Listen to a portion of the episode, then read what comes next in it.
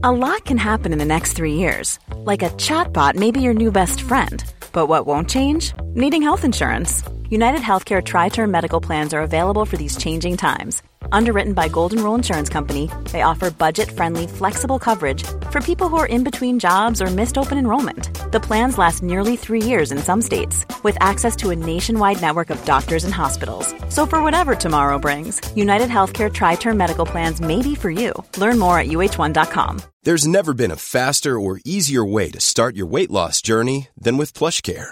PlushCare accepts most insurance plans and gives you online access to board-certified physicians who can prescribe FDA-approved weight loss medications like Wegovy and Zepbound for those who qualify. Take charge of your health and speak with a board-certified physician about a weight loss plan that's right for you. Get started today at plushcare.com slash weight loss. That's plushcare.com slash weight loss. plushcare.com slash weight loss. Today's show is sponsored by Audible, the home of over 150,000 audiobooks. To get a free, yes, free audiobook, go to audibletrial.com forward slash queens and go find yourself something awesome to listen to today. Sign up for a free trial membership at audibletrial.com forward slash queens. And better yet, by doing so, you'll be showing your support for the Queens of England podcast. Hello, and welcome to the Queens of England podcast. Supplemental Alice Perrers, the Lady of the Sun.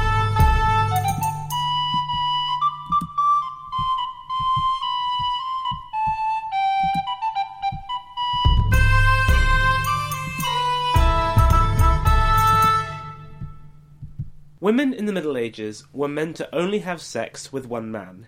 They were supposed to stay celibate until their wedding night, then exclusively sleep with him until one of them died. If she survived him, then she could remarry and sleep with the new husband, of course, or if they obtained an annulment. But you get the picture. For women, the only acceptable form of sex, at least in the eyes of our main sources, who are almost exclusively celibate old men, was within marriage. Now, of course, many women did not follow these rules at all, and they were usually branded as harlots and Jezebels. Nobody ever looked favourably on a cheating woman. Now, men, on the other hand, well, they were also supposed to follow the same rules, but of course they didn't either. But the societal penalties for men sleeping around outside of marriage were basically nil. You had to be a fairly flagrant philanderer for anyone to care much, and even then you could probably still get away with it. The key, of course, was discretion, and to treat the woman that you slept with and any children you might have well. Nigh on every single king that we have talked about so far has had affairs before and during marriage. Henry I, if you recall, holds the illegitimate child record with 30, but he was not alone at all. So, who were these royal mistresses? Well, they came from all parts of the social strata, from the lowest born peasant prostitutes to even queens in the case of Henry II, who of course had an infamous affair with Eleanor of Aquitaine before marrying her. I haven't talked much about royal mistresses so far, though, because we know very little about most of them, and frankly they aren't very important to our story. Queens were rarely delighted that their husbands were sleeping around with other women, but it was just one of those things that came with the territory. Indeed, the only mistress that I have talked about in any detail so far was Rosamond Clifford, the famed blonde beauty whose supposed affair with Henry II is said to have driven Eleanor of Aquitaine to have her gruesomely murdered. Now, I considered doing a supplemental on her, but the problem is that we know very little about her, so I just put her story in the episode. Alice Perrers, on the other hand, we do know a little about, and her story is far too interesting to just shove into the episode about Philippa of Hainaut, so I thought I'd do this little supplemental. So, who was she? Well, this is all shrouded in mystery. The first book that I picked up while researching this supplemental was by F. George Kay, and he starts the book by saying this quote, No one knows for certain when or where she was born, or where her remains are buried. Her parentage is a matter of conjecture, the reason that she was invited to join the royal household remain a mystery. The number of children she had or who the father was is obscure. So, yeah, we don't know an awful lot. But what do we know about her? Well, she is often associated with being from Henny in Essex, and tradition states that she came from relatively low birth. Of course, we don't have a reliable birth date, but it is estimated to be in the late 1340s, around the time when the Black Death was sweeping across Europe. It is next believed that she married a trader called Janin Perrers, but he died possibly of the plague early in their marriage. This meant, though, that she gained some wealth and status as a middle class woman. Really, though, the first time that she meaningfully turns up in the historical record is when she became lady in waiting to the Queen of England, Philippa of Hainaut, in 1363. Now, Philippa at this time was 54 and entering the last years of her life. I skipped over this period a little in the last episode, but she spent most of her last remaining years in quite some pain with a disease that modern historians have diagnosed as dropsy. Now, to be a lady in waiting for a sitting queen was a high honour, and it seems that she saw in Alice a protege, a replacement daughter for a woman whose last remaining unmarried daughter, the troublesome Isabella, had only just flown the coop. She seems to have made quite an impression on both the king and queen, as not long after she joined the household, she was granted a gift around 400 gallons of Gascon wine annually, which is, you know, a hell of a lot of wine. It is believed that she began her affair with the king soon after entering Philippa's service, or possibly even before, and quickly bore him three children John, Joan, and Jane. Now, up until this point, Edward seems to have not taken mistresses, or at least very few, and certainly there is no suggestion that he had any illegitimate children before. Perhaps it was Philippa's illness that began to draw his eyes towards other women, or maybe Alice was just one in a long line of affairs, this just being the most infamous. Even though he now had bastard children, the affair was kept under wraps while Philippa was alive. The Queen was beloved by all, tarnishing her name with an affair would not do at all. This all changed, however, after the Queen died in 1369. The Queen did not forget Alice in her will, granting her, quote, ten marks yearly at Easter and Michaelmas. Though she was not especially singled out, her other ladies in waiting got similar gifts. After the Queen's death, Edward and Alice became less cautious about keeping their affair a secret, and for the most part, no one particularly cared about it on principle. There may have been quite a considerable age gap, she was in her teens, he was in his fifties, but this was not unusual, and let's not forget that Edward was a very popular king. He could get away with things that other kings could not. He had by now, though, mostly handed over control of the day to day aspects of the kingdom to a combination of his sons and subordinates, with William Wykeham in particular keeping the government of England ticking over, while his son, the Black Prince, took care of the fighting in France. In 1369, the war in France ignited, but this conflict was not destined to go as well for England as the previous war had gone. The Black Prince by now had contracted the illness that would ail him until his death, and it was now John of Gaunt who led the military effort, but he did not do a great job of it, and most of the territory in northern France that had been won after Crécy was lost. This was a time of great frustration for the king, and it is very probable that Alice was his closest confidant at this time, and certainly he was growing ever more and more emotionally dependent upon her. This was something that she and men close to Edward would start to use to their mutual gain. She began to build a close network of friends, most notably William Latimer and John Neville, who Alice managed to place as the royal chamberlain and steward of the royal household, respectively. These were two intimate positions around the king, and it meant that Alice and her allies could be sure that they controlled access to him. They were also fabulously corrupt. Indeed, it is not unfair to compare this cabal to the days of Gaveston and Despenser, when a weak king became dependent on his lover and their allies. It is widely believed that Edward, in the final decade of his life, was, uh, to put it bluntly, losing it. His mental faculties were dwindling, and so it is unsurprising that he depended upon those whom he felt he could trust. The problem is that a lot of his friends were dead, an unfortunate byproduct of having led a long life. This meant that he was now depending a lot on young and ambitious men, and Alice, and they only really cared about enriching themselves. Well, maybe that's a little unfair as far as Alice is concerned. She was loyal to the king to a point, but she was also loyal to her own interests. It is in this period that any attempt to hide the influence that Alice had over Edward just went away. In 1373, he made the most ostentatious declaration of his feelings towards her by giving Philippa's jewellery to her, essentially anointing her as the successor to his wife, though of course they could not marry due to her low birth. Now, on this occasion, I do not believe that these jewels were demanded by Alice. If they had, then she would have handled it a lot more discreetly. Instead, it was done in front of the whole court, and this was not a popular move. Like I said, the Queen had been very popular, and this all seemed a little grubby and immoral. Now, this is when historians and contemporary writers like Thomas Walsingham start to stick the knife into Alice. Here is what Walsingham has to say about her. Quote, she was a shameless, impudent harlot, and of low birth, for she was the daughter of a thatcher from the town of Henny, elevated by fortune. She was not attractive or beautiful, but knew how to compensate for these defects with the seductiveness of her voice.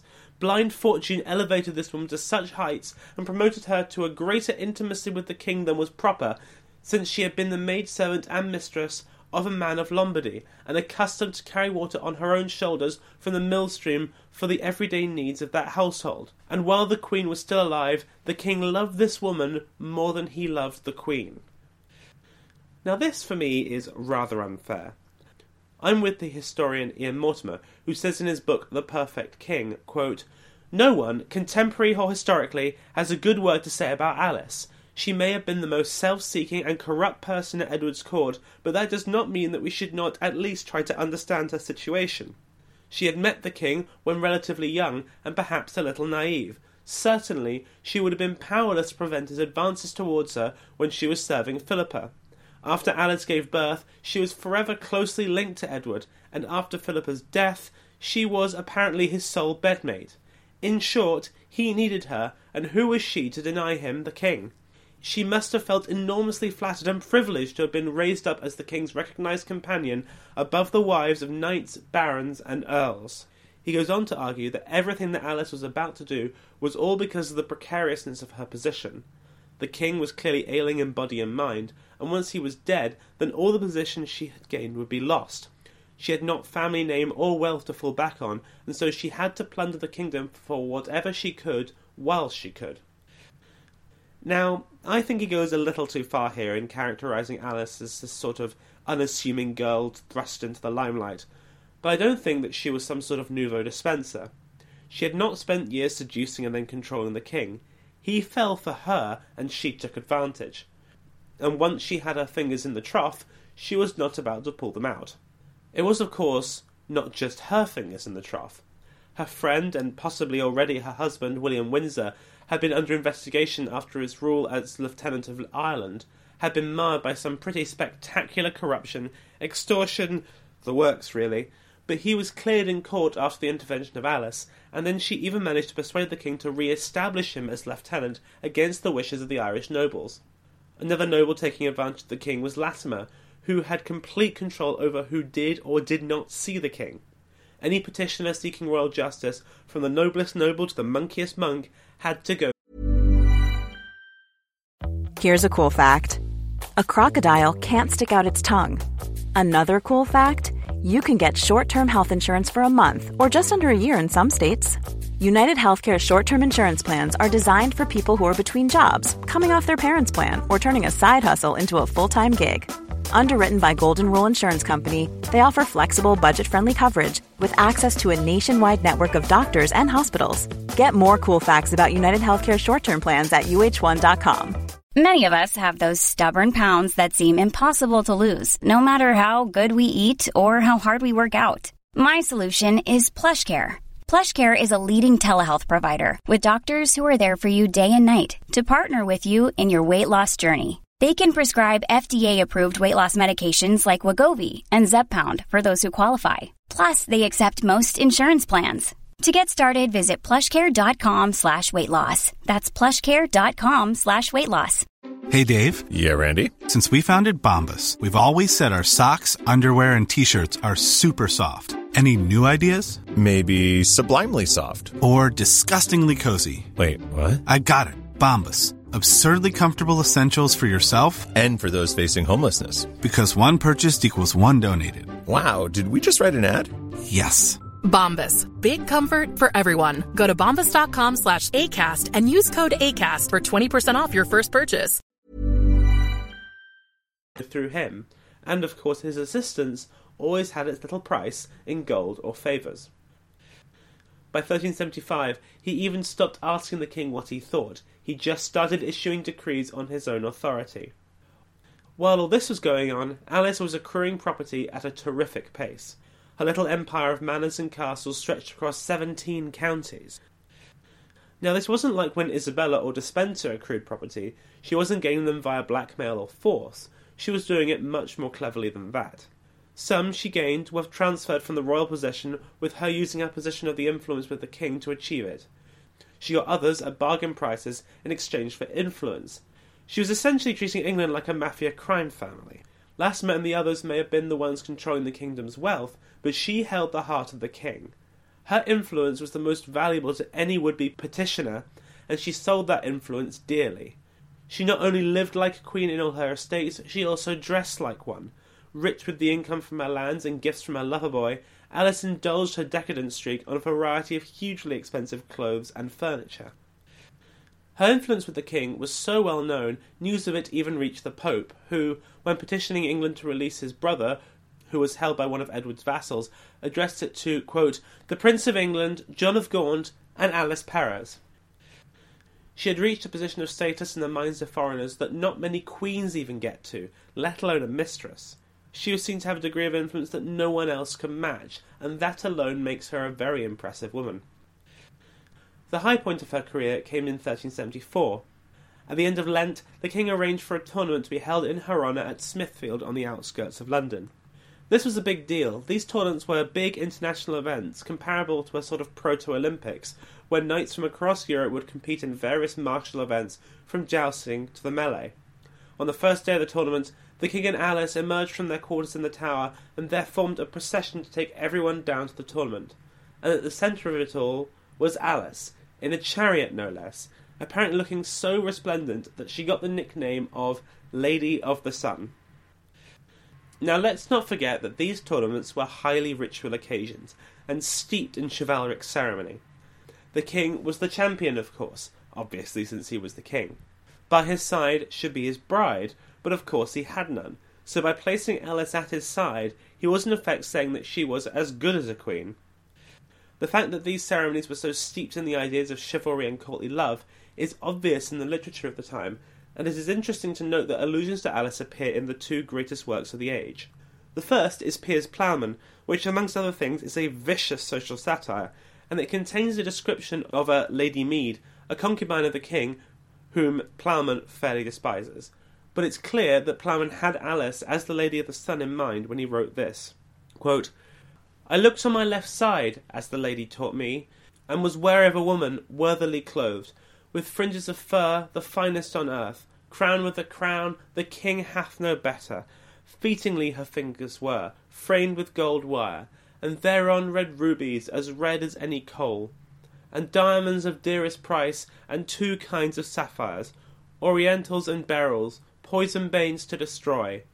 Her robe was full rich, of red scarlet dyed, with ribbons of red gold and of richest stones. Her array me ravished, such riches saw I never. I had wonder what she was, and whose wife she were. What is this woman, quoth I, so worthily attired? That is me, I the maid, quoth she, who hath vexed me full oft, and lied of my lover that loyalty is called, and slandered him to lords that have to guard laws. In the Pope's palace, familiar as myself, though truth would not so, for she is a bastard. The other description of her is in Geoffrey Chaucer's The Canterbury Tales in The Wife of Bath. Now, of course, I'm not going to read The Wife of Bath in full because it's super long, but to summarise, it's the story of an Arthurian knight who, as punishment for rape, was sent by Queen Guinevere to find out what exactly it was that women wanted in marriage. After much searching, he comes across an old hag who says that the answer to his question was dominance over their man. In return, he promises to grant her anything she chooses. What she chooses is to be married to the knight, which she is forced to do. On their wedding night, he initially refuses to consummate the marriage, so she gives him a choice. Either she can be ugly but good, or he can have her pretty but unfaithful. He decides to let her choose, and of course she chooses to be young and carefree. But because the knight's answer gave the woman what she wanted, sovereignty over her own fate, she became the perfect middle ground, hot and obedient. Yay! Now, we don't know for sure that the character of the wife of Bath was based on Alice Perrers, but there are some good reasons why. The first is the description of her as being an old hag, but beautiful once in the bedroom. Most descriptions of Alice have her as not being blessed in the looks department, so this would fit that. Next is the fact that she actually comes off fairly well in the story, at least in the end. Alice and Chaucer were good friends, and so this is in many ways a slightly roguish tribute to her. She is also a social climber. She started as a seamstress and used marriage as a social ladder. She is a lover of fine clothes, much like Alice was, and has little issue with extramarital sex. Also, she is called Alison, which is, you know, pretty close to Alice. Like I said, this was the zenith of Alice's life, because storm clouds were on the horizon in the shape of the Good Parliament. Edward had not called a parliament for a couple of years, knowing full well that the reign of Alice and her acolytes was very unpopular, and any parliament called would likely stir up trouble. However, he needed money, and the only legitimate way for an English king to raise funds was through parliament. Therefore, he was forced to call one in 1376. This parliament was virulently hostile to Alice, and quickly they squared up for a fight. They first went after the small fish, lower level officials caught red handed being corrupt, but eventually they got to Alice, against whom they threw every charge they could think of, though interestingly did not go after her much on moral matters, I guess because taking her on for her affair with the king would implicate the king himself, and that would not be a prudent course of action. What they did accuse her of, though, was witchcraft, of seducing the king and placing him under her control thanks to evil spells.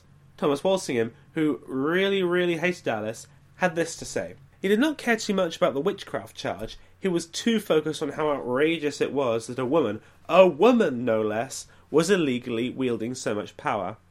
Quote, the parliamentary knights complained bitterly about one Alice Perrers, a wanton woman who was all too familiar with Edward III. They accused her of numerous misdeeds performed by her and her friends in the realm. She far overstepped the bounds of feminine conduct, forgetful of her sex and her weakness, now besieging the king's justices, now stationing herself among the doctors in the ecclesiastical courts. She did not fear to plead in defence of her cause, and even to make illegal demands. As a result of the scandal and great shame which this brought on King Edward, not only in this kingdom but also in foreign lands, the knight sought her banishment from his side. This charge that he talks about, that of influencing judges, was the crux of the legal case against Alice, and it was that that the MPs were mostly pushing. I mean, there is no doubt that Alice was corrupt and had committed these crimes. Everything else was just because they didn't like her. You may well ask why Edward was not around to defend his mistress. Well, he was a little distracted because a tragedy was unfolding. His son and heir, the Black Prince, was very ill, and in fact died while Parliament was in session. It was then that the Speaker of the House, the leader of the anti Alice faction, revealed to the King that she had secretly married William Windsor. Devastated and broken, the King agreed to the judgment of Parliament. Alice was to be banished. Walsingham gleefully relates the judgment in his chronicle. Quote, for as much as complaint is made to the king that some women have pursued diverse business and quarrels in the courts of the king, the king forbids that from henceforth any woman shall do so, and in especial Alice Perrers, on pain of as much as the said Alice may forfeit, and of being banished out of the kingdom. Now that translation of the chronicle is not in an English that I recognise, but essentially, for the crime of being a woman influencing a judge, she has to pay a massive fine and was henceforth banished. The Good Parliament was the most important parliament ever called thus far, and would not be surpassed in terms of the power it carried and the influence it held until the time of Oliver Cromwell. To take down Alice, the nobles of England had essentially laid the foundation for English democracy, which is a really extraordinary byproduct of this shabby dealing. Her banishment did not last for long. In 1377, it was clear that the old king was dying, and he requested that Alice be permitted to come to his bedside. Even then, Alice was still trying to influence the king, persuading him to issue a pardon to one of her acolytes, Richard Lyons. When he died, Alice was by his side, and he gave her one of his rings, perhaps as a final token of affection. Walsingham, of course, accuses her of stealing it, but I think we can safely ignore that.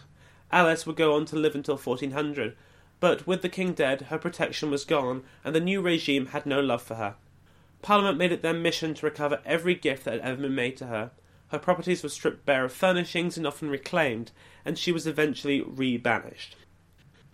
So, that is Alice Perrers, the story of a common born woman who, thanks to the infatuation of a king and her own sense of self preservation, became the most important woman in the kingdom, possibly number two only to the king in terms of status. Her time at the top was brief, but it is extraordinary nonetheless. No mistress had ever had that much power, and none would again, probably until Anne Boleyn. It is also a timely reminder of just how dangerous female power was seen as being to the male elite. Just remember the words of Thomas Walsingham, where he claims that she, quote, overstepped the bounds of feminine conduct, forgetful of her sex and her weakness. These are the same words, more or less, that the Gesta Stephani used to castigate Empress Matilda over 200 years earlier, and it shows that attitudes towards women in power had not much changed. Next time, we're back on our bi weekly schedule and we will be discussing Anne of Bohemia, the first wife of King Richard II, a woman of exalted birth who had a lot to do to win over a rather sceptical English public.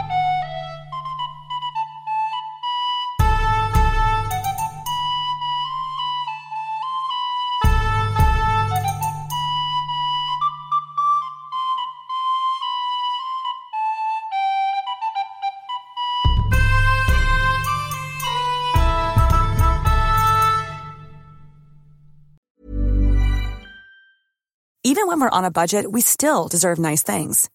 Quince is a place to scoop up stunning high-end goods for 50 to 80% less than similar brands.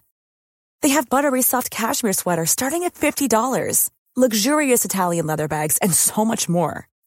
Plus, Quince only works with factories that use safe, ethical, and responsible manufacturing.